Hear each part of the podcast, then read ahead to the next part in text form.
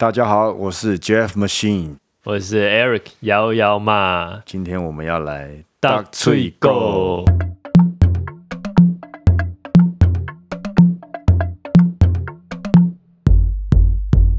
上次分享了第一则站直抬头挺胸，今天我们来看 Beavers 对哪一则比较有兴趣？应该是你选吧，我又没有输，我怎么选？好，那我们今天就要讲第三则，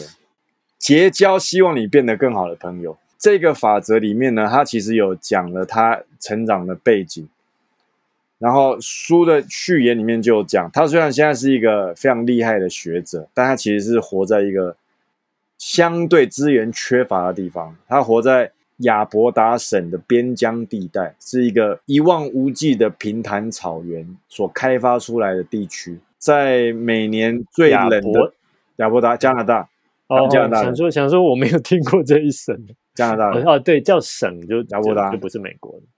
然后他居住地一年五个月的冬季，而且常常好几个白天的气温都会低于零下四十度，所以他是在一个生活环境相对困艰困的地方长大。嗯，所以写序的人说他是一个学者，但他不是你想象那种长在优渥环境里面长大、不知人间疾苦的学者，他是有西部牛仔那种。硬汉精神，然后透过苦干实干得到今天社会地位的那种学者，他觉得这样的人特别值得信赖。嗯，所以第三则就有讲到他成长时候的故事。嗯，他说他在成长过程中有一个朋友叫 Chris，这个 Chris 呢很有发明头脑，他喜欢看科幻小说，然后对电子工具、齿轮、马达都很有兴趣，是一个天生的工程师。但是这么厉害的、这么有天分的年轻人呢，却因为他家里的几个问题。而蒙上阴影。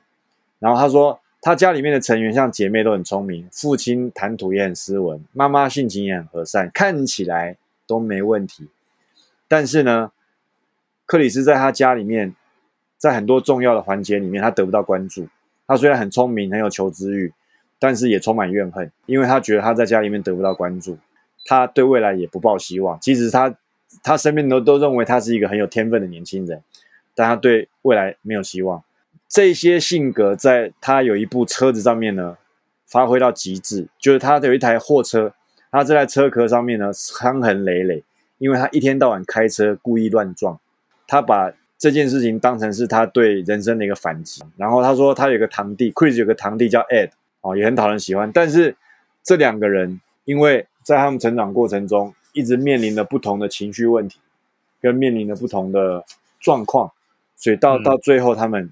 一事无成。作者有觉得他跟他们比较起来，其实并不是特别有天分的人，但是为什么作者却能够成为一个好的学者？他没有自追自雷这件事情，他只是在探讨这件事。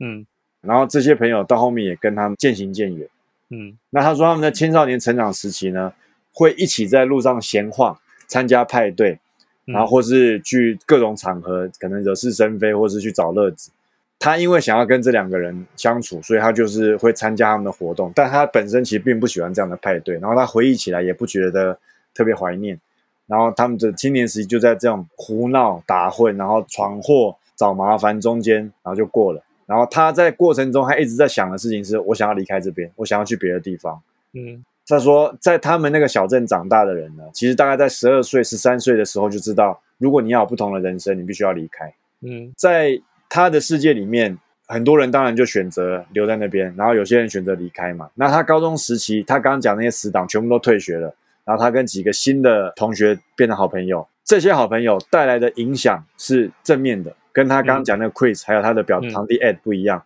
这两三个人呢，很有雄心壮志，虽然他们是在更偏远的地方，嗯嗯，然后他们来这个小镇当住宿生，但他们因为非常有雄心，然后很直爽、很可靠，所以透过他们在这段友情里面的互相成长之后呢，毕业之后，作者离开家乡，到另外一个学院读书，然后其中一个这个后来认识的朋友变他的室友，然后另外一个人到别的地方深造，因为这样的关系，他被鼓舞了，然后就一直往上走，一直往上走。所以简单来讲，就是两个朋友去做对比，他跟 Chris 还有 Ed 在一起，他觉得很开心，但是某种程度来讲，他也知道这两个人虽然非常有天分，但是他们也许并不会希望在人生上。有什么成就，他们也许也不会希望你变得更好。他们觉得我们是好兄弟，混在一起就好。然后他后来结识的这两个朋友是那种，虽然生活环境条件比他更差，但是愿意互相鼓励。他希望自己变好，他也希望你变得更好。那在两段友谊当中，他体会到不同的东西，所以他才有感而发写出这个法则。然后他后面也有讲到，Chris 后来有写一封信回应给作者，然后他说：“我曾经有些朋友，那是以前的事了。任何人只要够轻贱自己，都能够饶恕跟他们一样的我。”所以他看了之后很有感触，就是是什么原因让 Chris 跟 Ed 会变得更糟？然后是什么东西会让他们落入今天的生活境况？为什么他们没有办法看到自己的问题而改变？那在他的这个法则里面就讲到了嘛。回到一件事情，就是你要结交的朋友是什么样的朋友？你想要的朋友是可以带给你开心，或是在一起很有趣的人，还是真正希望你变得更好，也可以让你变得更好的朋友？嗯，他这一则就是用故事来去带出这个法则。那我觉得，其实不管是年轻人，或是像我们这种年纪，其实交朋友都是一件很慎重的事情。小时候年轻时候可能觉得啊，反正朋友多嘛，没差，就是这边玩一下，那边玩一下，反正只要礼拜五晚上有人打电话来找我去夜店，或礼拜六我可以有地方出去玩就好。我宁可要热闹，我也不要寂寞嘛。可是我相信你也是一样，就是年纪慢慢大了，你开始会把一些东西沉淀下来，你会去思考说，我做这件事情到底有没有必要？然后我的生活跟时间。需不需要花在这些东西上面？那我要的朋友到底是什么样的人，并不是说现实我要交一个很有钱的朋友，或是他可以给我很多人脉、给我很多帮助的朋友，而是我跟这个朋友或是这群朋友在相处的时候，我有没有感受到自在的同时，这些人跟我之间的互动，跟我们之间所产生的化学作用，会不会是能够让我们变得更好、更成熟？或者我有没有希望这个朋友能够成功？然后透过我们互相的鼓励。让大家都能够在人生上面越来越好，我觉得这个东西就变成一个随着年龄越来越大，必须要去慎重思考。我的年龄越来越大，不是只到四五十岁，可能是到十五二十岁以后，就开始要去面对这些问题。嗯嗯，某种程度来讲，作者也是蛮心酸的，用个人的情感跟经历去告诉大家，他认为结交什么样的朋友会带来什么样的影响，这件事情其实必须要慎重的去面对。嗯，我听你在讲这些事情啊，其实我们从小接触到太多太多。我们讲近朱者赤，近墨者黑，对对不对？《三字经》，我们小时候读《三字经》，人之初，性本善。对，然后习孟母，择邻处。我只是在想说，其实这些观念我们都从小建立。对，但是当你慢慢长大之后，因为人都会喜欢。玩乐，人性嘛，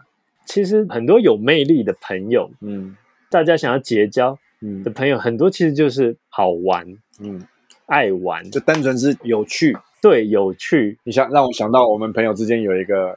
KTV 包厢王，K 开头的，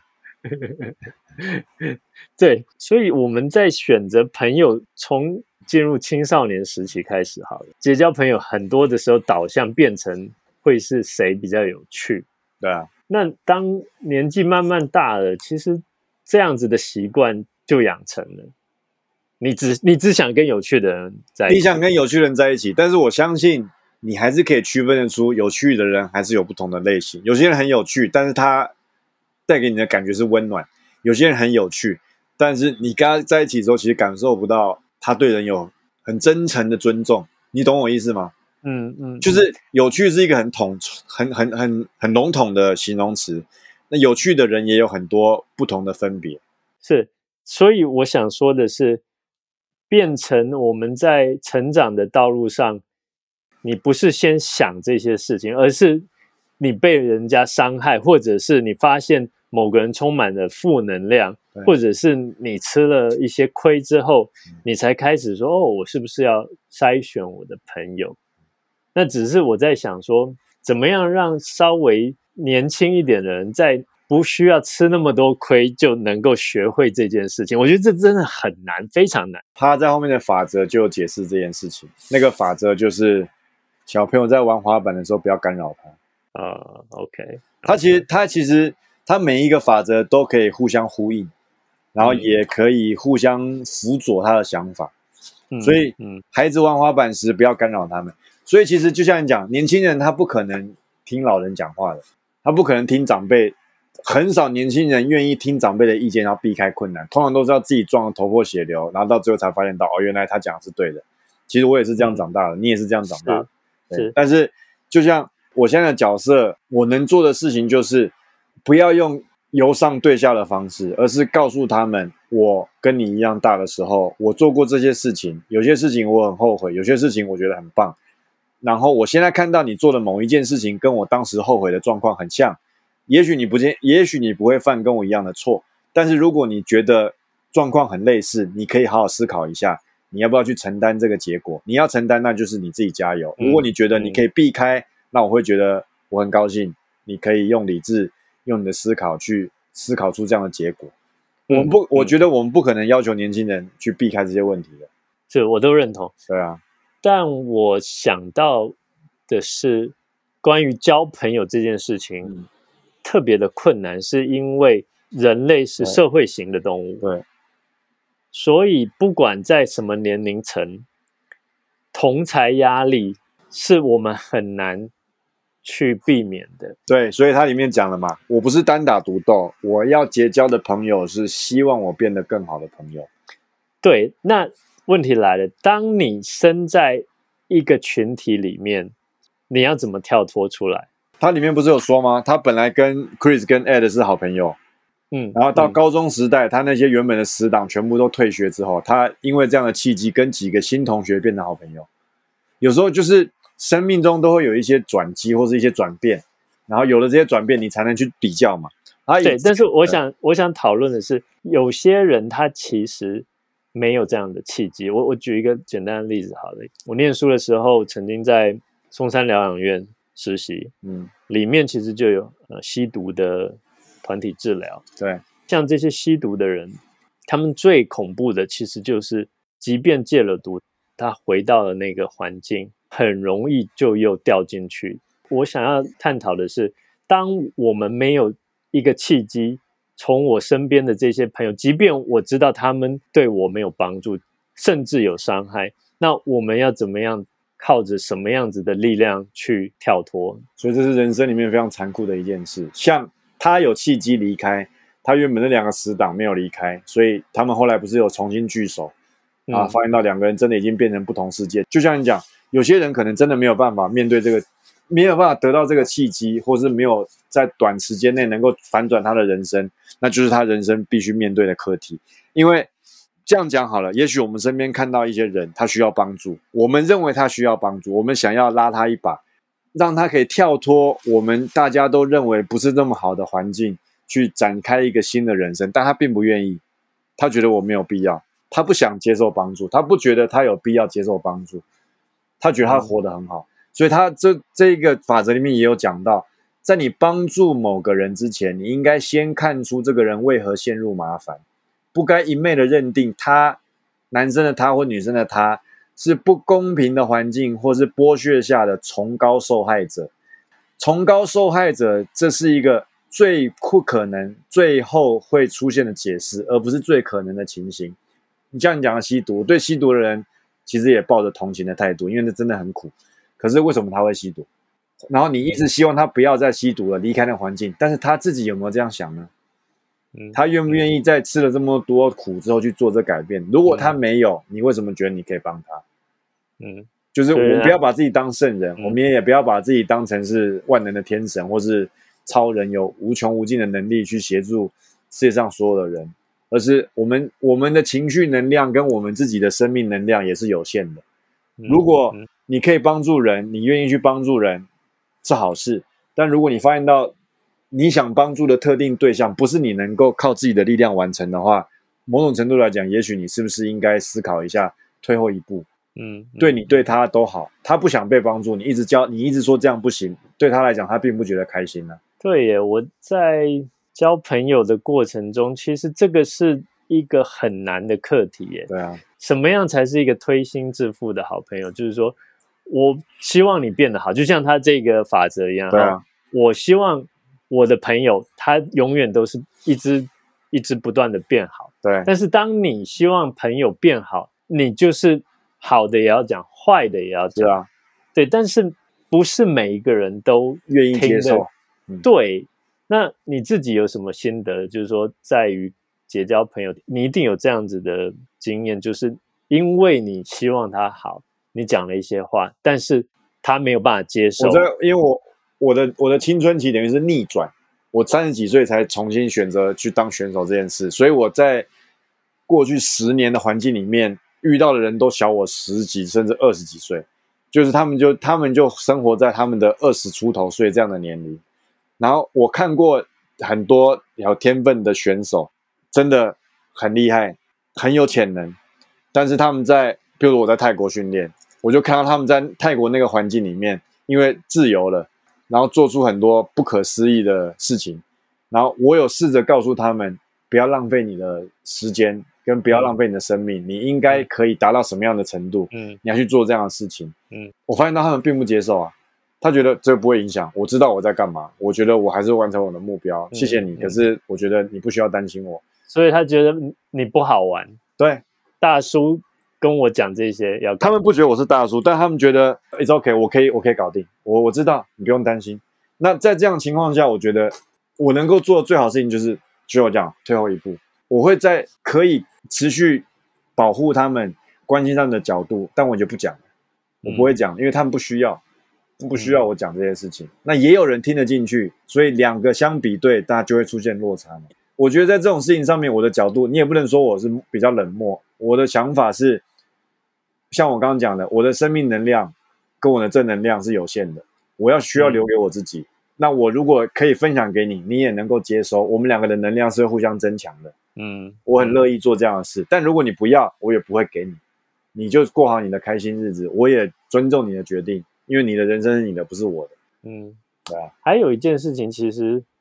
说话的艺术，对，因为有的人讲话他就是带刺，嗯，也许你是真的很关心别人，但是我觉得带不带刺没关系，如果是真的朋友，很多事情就不用那么迂回，也不用包装了，真的，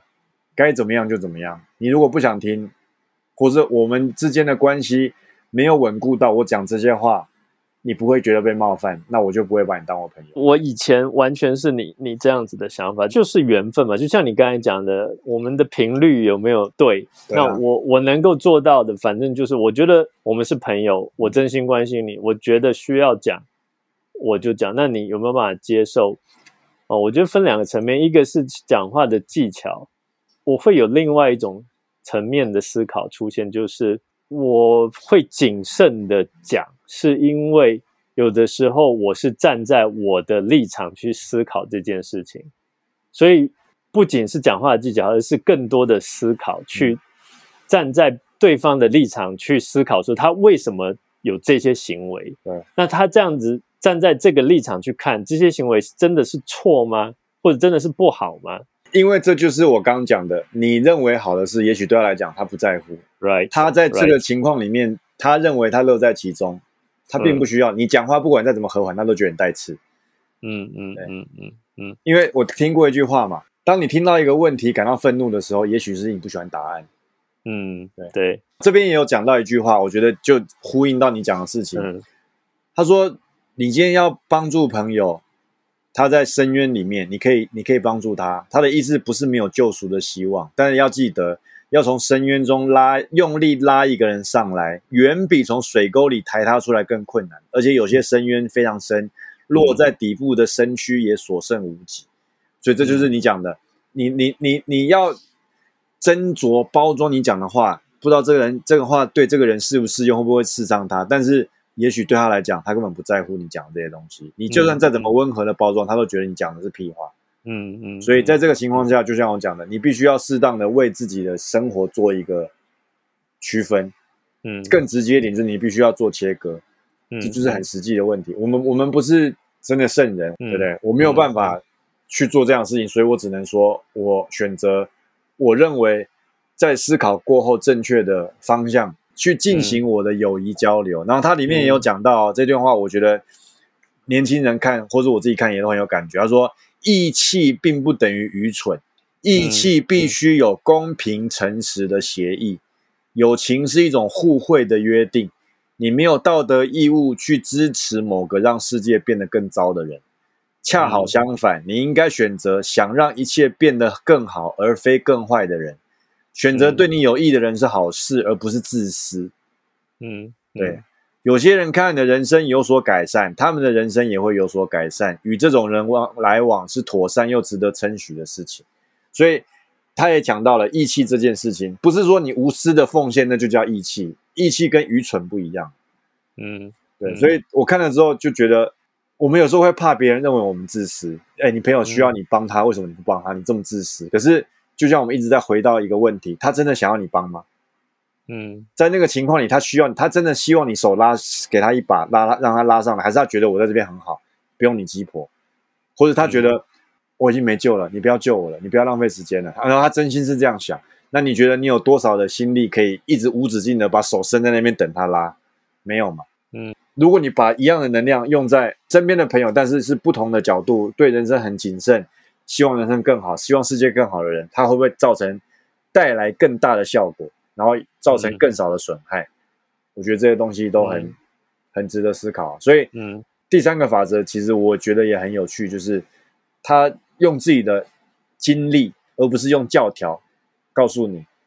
他过去遇到的朋友，什么人对他有什么样的影响，什么人给他什么样的改变，然后重新聚首之后，他仔细思考这一整件事情，然后写出这个东西。嗯嗯，其实大家都有这样的经验，因为刚才讲同才压力，男孩子对不对？兄弟之间兄弟情感对，女孩子好姐妹们其实有很多的 make up，对，很多的事情其实会让人家是一种无形的压力，然后你其实有时候很难去做很自由的选择，有时候你其实是在一种情感的压力下去做了一些事情，跟说了一些话，对，所以如果你把这件事情回归到自己身上，你也必须要有对自己人生负责跟做好判断的决心嘛。嗯，同才压力，你如通常同才压力，你有一点年龄，可能十五六岁，有能够了解事情对错，你就知道这件事情是好对的还是不对的。如果他连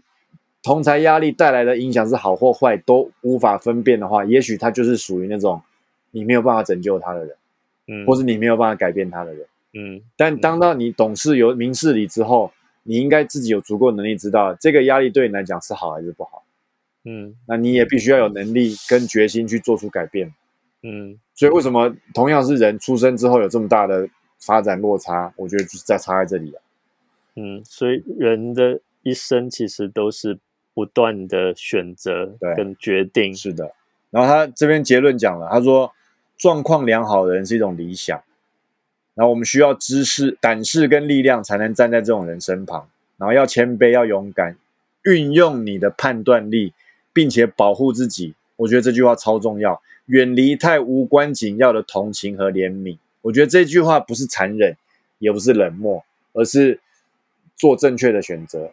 嗯嗯，对，远离太无关紧要的同情和怜悯，因为这些东西其实对你来讲也不会有任何的正面影响。我觉得有那种救世主心心态，然后但是连自己都没办法救的人，真的蛮蛮可怜的。某种程度来讲，也蛮不喜欢这样的状况。OK，嗯，所以你不喜欢蝙蝠侠？蝙蝠侠他有救世主心态，然后他尽力奉献他的生命嘛，对啊，所以新版的蝙蝠侠他至少做到了他付出一切，然后他选择够了，他离开了，对不对？嗯，新新版的很生很愤怒诶，更没有愤怒。没有啊，我的意思是，他最后他把那个炸弹载到海上嘛，然后大家以为他死掉，哦其实他没死嘛。然后他选择是，他已经把他的生命奉献给高谭市了，他完成了，嗯所以他就是离开。知道真相的人很少嘛，他离开这个责任给下一个接班人，但他就是过自己的生活。我觉得他的结论是好的啊、嗯而且他也跳脱像你讲救世主心态啊，我我已经我已经做把我的一切都付出了，那我现在开始过我自己的生活。嗯，最后那个 Alfred 在咖啡厅跟他点头那一幕很感人嘛。你说的是那个 Christian Bale 那个啊，黑暗骑士三部曲那个啊，OK OK，不是班艾弗列克的，我完全没有办法接受他当蝙蝠侠这件事，那个衣服都快穿不下，快炸开来了。而且不是肌肉炸开。虽然他在里没有，面，其实他蛮壮。他在里面有一幕练到很夸张嘛，可是反正他的、嗯他的样子跟性格就是没办法说服我他是蝙蝠侠。嗯，哎，那这条法则啊，叫做结交希望你变得更好的朋友。诶，有的人是他是刻意讨好你，他知道你会觉得他好像是希望你变得更好，但是他其实只是你你你懂我在说我知道，所以所以我讲了这本书，我觉得它结构完整的地方在于，他提出一个法则，当然在法则的延伸补充的那大概三十页的内容里面，他也会提出各种观点，他去挑战自己，质疑自己，然后找到反找看能不能反面去证立这个法则是错的。但是他也会有他的逻辑告诉你，为什么他认为这个法则在他心里面有这么大的重要的地位。嗯，所以讨论到现在，其实结交朋友这件事情，最终是你自己的判断力，对这个是最关键、最关键的。判断力是的，对啊，但是，哎，有时候这真的是很矛盾的事情，是因为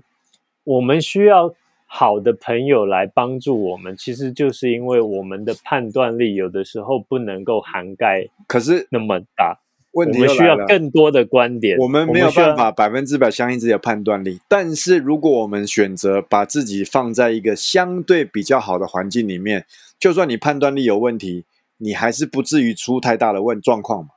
如我我这没有任何冒犯的意思，但如果你把自己的群体归属放在一群每天在外面惹是生非，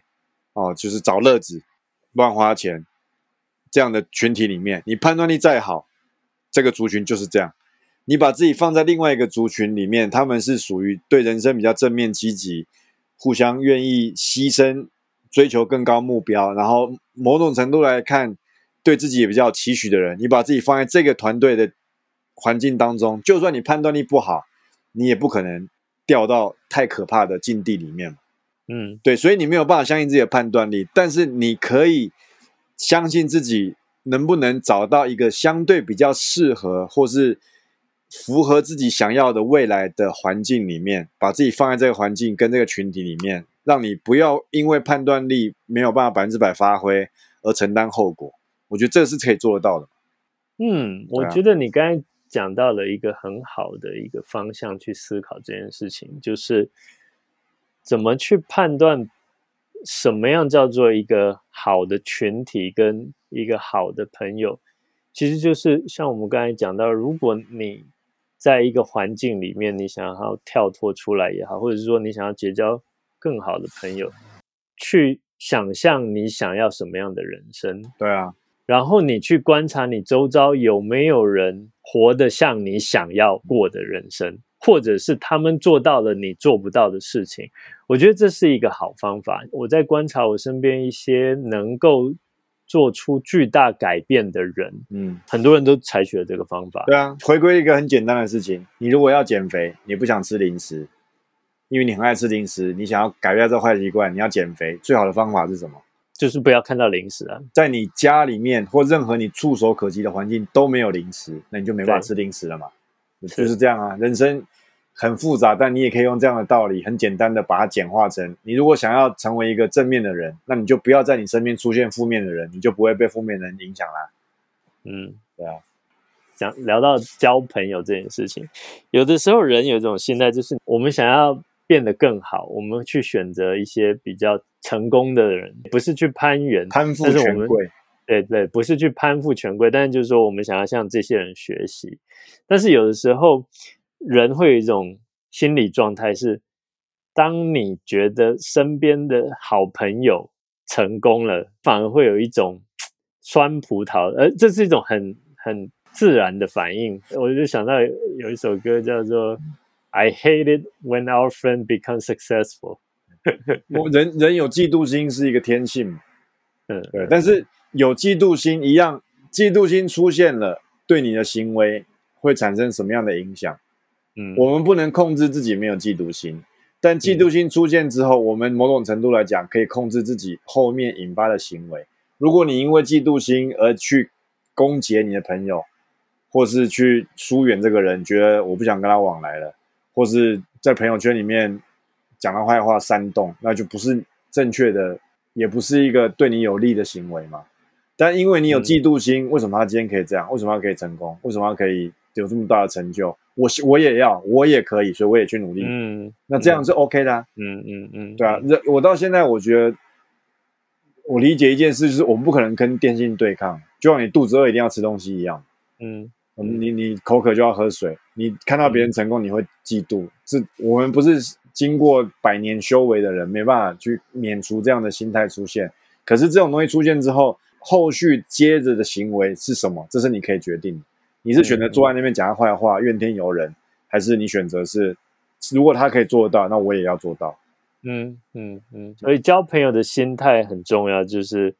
我们不是去攀援，对啊，但是我们是真心觉得想要在他身上学习，嗯。这样子其实也可以避免像我们刚才讲的这种嫉妒的心态，是因为你把自己放低，你是觉得我跟他做朋友，就是我觉得我可以在他身上学习到东西。我才刚看完一个作家写的书，看过他觉得很好的建议，就是尽量在成朋友圈里面当最差的那个人。意思不是让你变得很烂，而是去找能力比你更强的朋友们，然后让你在那个群体里面从最差的位置开始，然后慢慢去从这些人身上吸收学习到可以跟他们齐头并进。我觉得蛮有趣的、啊，嗯，因为一般人都想要当成自己圈子里面的老大，我里面我最棒。可是这种心态你不会成长。可是我怎么样挤进这种圈子嘞？如果我我，你懂我意思？如果啊如果我我觉得这个理想嘛，嗯这只是一个想法，就是我觉得他话中的意思，某一层某个程度也是不要因为你的虚荣心而选择停留在一个没有成长空间的环境里面。就像这个字面上结交，希望你变得更好的朋友。而且我后来发现到一件事，其实真的很成功的人，他根本不会在乎你嫉妒他，嗯嗯嗯，他甚至反而会想要拉你一把。嗯嗯嗯他不在乎你嫉不嫉妒，因为他就做他的事情成功了嘛。然后这些嗯人如果是真正成功了，他反而还会很乐意分享，因为他不在乎，他也不怕你成功，因为我的成功是我自己得来的。那如果你可以成功，那你很棒，我也可以给你一点意见。嗯，我觉得这就是不同的地位的人眼界就不一样。对，有的师傅是会留一手的，对啊，有的师傅是真心的奉献。我觉得我的师傅根本不用留一手，因为我根本学不完。嗯，对嗯嗯那如果要当一个师傅，就要当这样的师傅。我就算是倾全力、用心栽培你，